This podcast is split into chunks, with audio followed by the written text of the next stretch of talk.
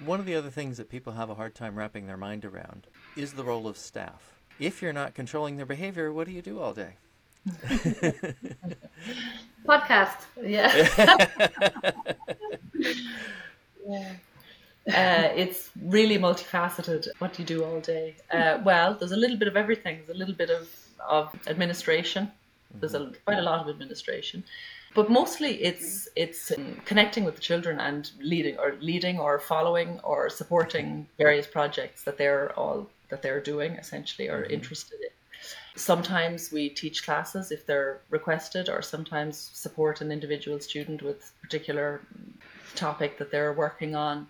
There's staff who have skills in all the areas that I suppose the children need. So we have, you know, woodwork and art and crafts and all of the traditional sort of school subjects you might Im- imagine somebody being interested in, music, and then all the kind of domestic arts like mm. you know cooking and craft work gardening. and gardening and all of that kind of thing. So the staff are really involved in in doing those kinds of activities and we're we're essentially role models so we're just you know we're we're, we're being ourselves in the mm-hmm. community and bringing what we love into the community but also primarily supporting what it is that the children are looking for in their if, if they need support quite often they don't require any any they're they're more than capable of, of you know pursuing their own games and their own activities and their own projects but sometimes they do occasionally need a little bit of support with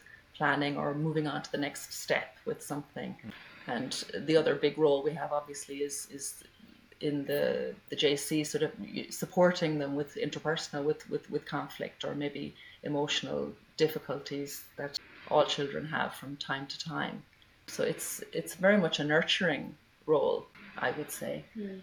And again, there's a lot of a lot of administration that goes along with all of that, just with the running of the, the school and the the the site and dealing with the authorities and all those aspects.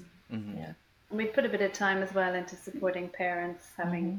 you know, organizing parent events and all the other things that go with school, organizing fundraising events, yeah, all of those kind of things. And we'd have a I suppose, an important role with regard to safety as well. You know, mm-hmm. kind of keeping an eye on things. Not, you know, the children aren't being they're not under surveillance all the time, but right.